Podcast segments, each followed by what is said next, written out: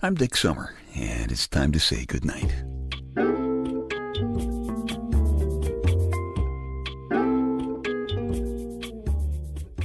This is a quiet place to rest your head, a safe place to hide a hurting heart, a gentle place to fall. We just call this place goodnight.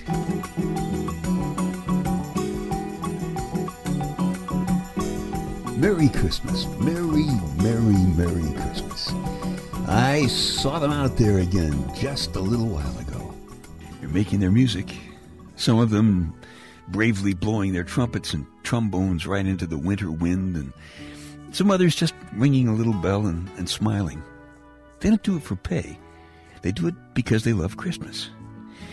One bitter Boston winter, a long time ago, Salvation Army rescued Christmas for a very little girl. Her dad was out of work. Things were tight for her and her mom and her brothers. Well, that little girl is all grown up now. She's beautiful. She's graced my life for a long time, and I love her very much. So, for taking care of my lady long before I could, thank you, Christmas.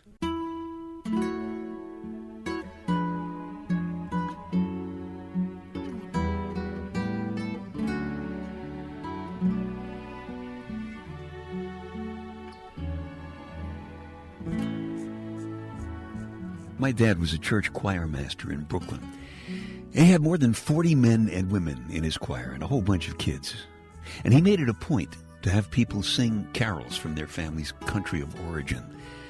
Remember a rather hefty soprano lady by the name of Anna who worked in a card shop, and she sang Carol of the Bells from her native Russia. Skinny little Jack, who did graphics design, he sang What Child Is This? because his family came from England.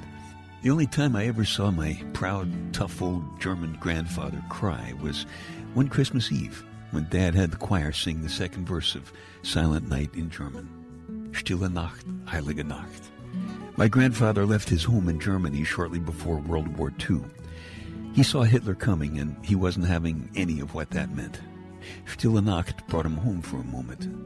His tears were bittersweet. That's the way it is sometimes when you get to go home, but it's only for a moment. It's always good to go home, even if it's only for a moment. Grospapa, we called him. He was a good, loving, hard, proud man. And he didn't hide the tears when they came. He just stood there with his head held high and sang along. Stille Nacht, Heilige Nacht. Dad used to take that whole big choir all around the neighborhood every Christmas. Folks look forward to it all year long. Whole blocks full of people would gather around the choir, and, and they, mostly they'd sing along. Christians, Jews, Muslims, Buddhists, pagans, even the atheists. All kinds of people lived in our neighborhood in Brooklyn, and they all sang, and they all smiled, and they all wished each other very much peace and goodwill.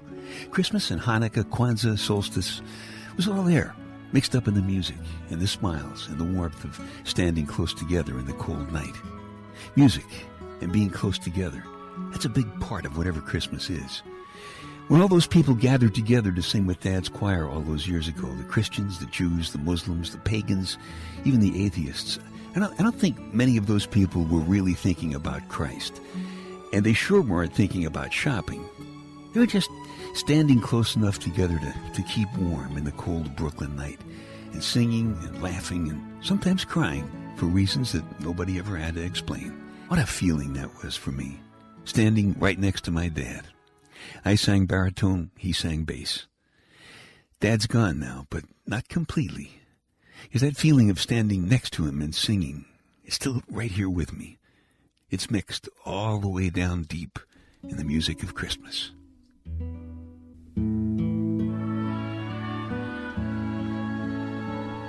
I always tell you about the things that I remember best about Christmas with my lady Wonder Wench. I thought I'd ask her to come in here and give you a couple of her own thoughts.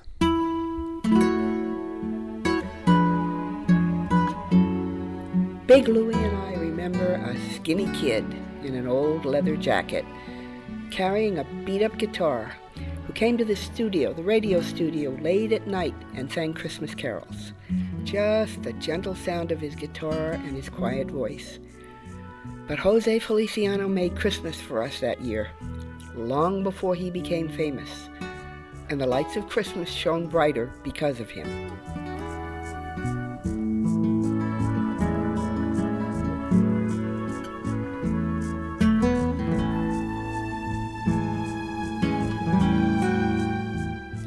And there was a day when my Louie Louie lad caught me without a tree. Bad day. Uh, But he went out and got one for me because that tree was also Christmas.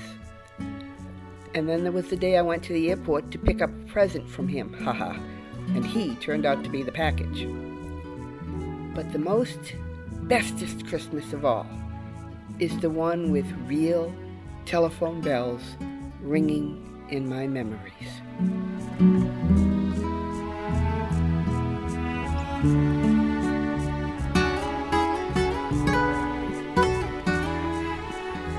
thank you, Wonder Wench Summer. That uh, story about the, the bells that's deep in the back of her memory is from the Christmas Warm story that we told you last week. It's from the uh, Love and Touch personal audio CD if you're interested. You know, one of the things that they don't talk about very much having to do with Christmas is tears. Big boys don't cry, you know, but big men do. And that's part of Christmas too, some tears. Joseph couldn't have been overjoyed to have his wife give birth to a child in a stable. And childbirth is never an easy thing for any woman or any man who loves his woman. So tears belong in Christmas. And any of you guys who think that's unmanly, I give you one statement from the Bible.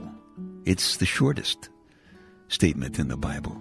It just says, Jesus wept. So go ahead, duke it out with him. And lots of luck. And Merry Christmas.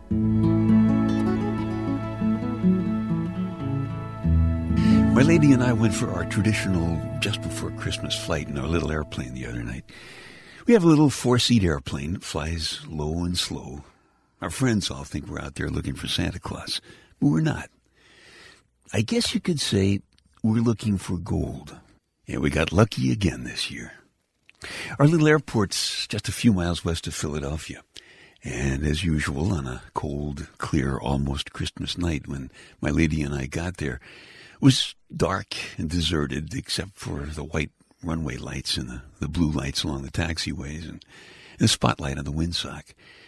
So we strapped ourselves in, fired up the engine, and climbed up into the black and white magic midnight.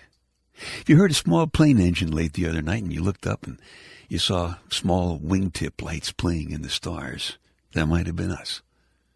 Moonlight was shining into the cockpit and the city's Christmas lights were sliding under our wings.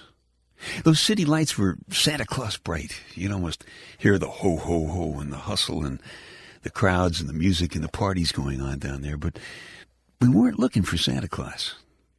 So we turned out over the suburbs, and the lights got gentler out there in the neighborhoods.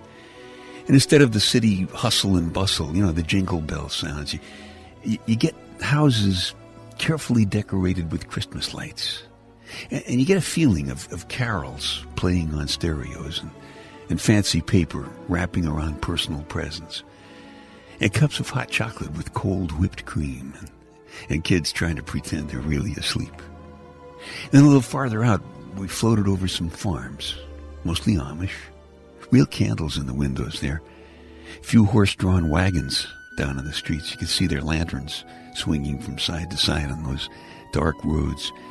It's almost like flying backward in time. It was quiet. So very quiet. My lady was sitting in the right seat, looking like a lovely little girl in the moonlight, just wearing those big co-pilot headphones. And she was smiling and crying at the same time, and that's that's when she did it again. She said, Thank you for this. I love you. And as quietly as the sound of ancient angels, the black and white midnight turned into Christmas gold.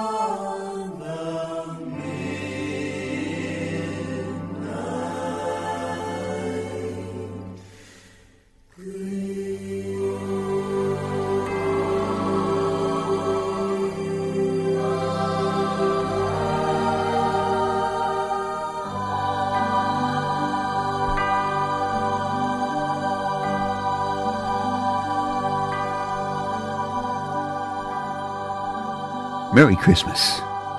Merry, Merry Christmas.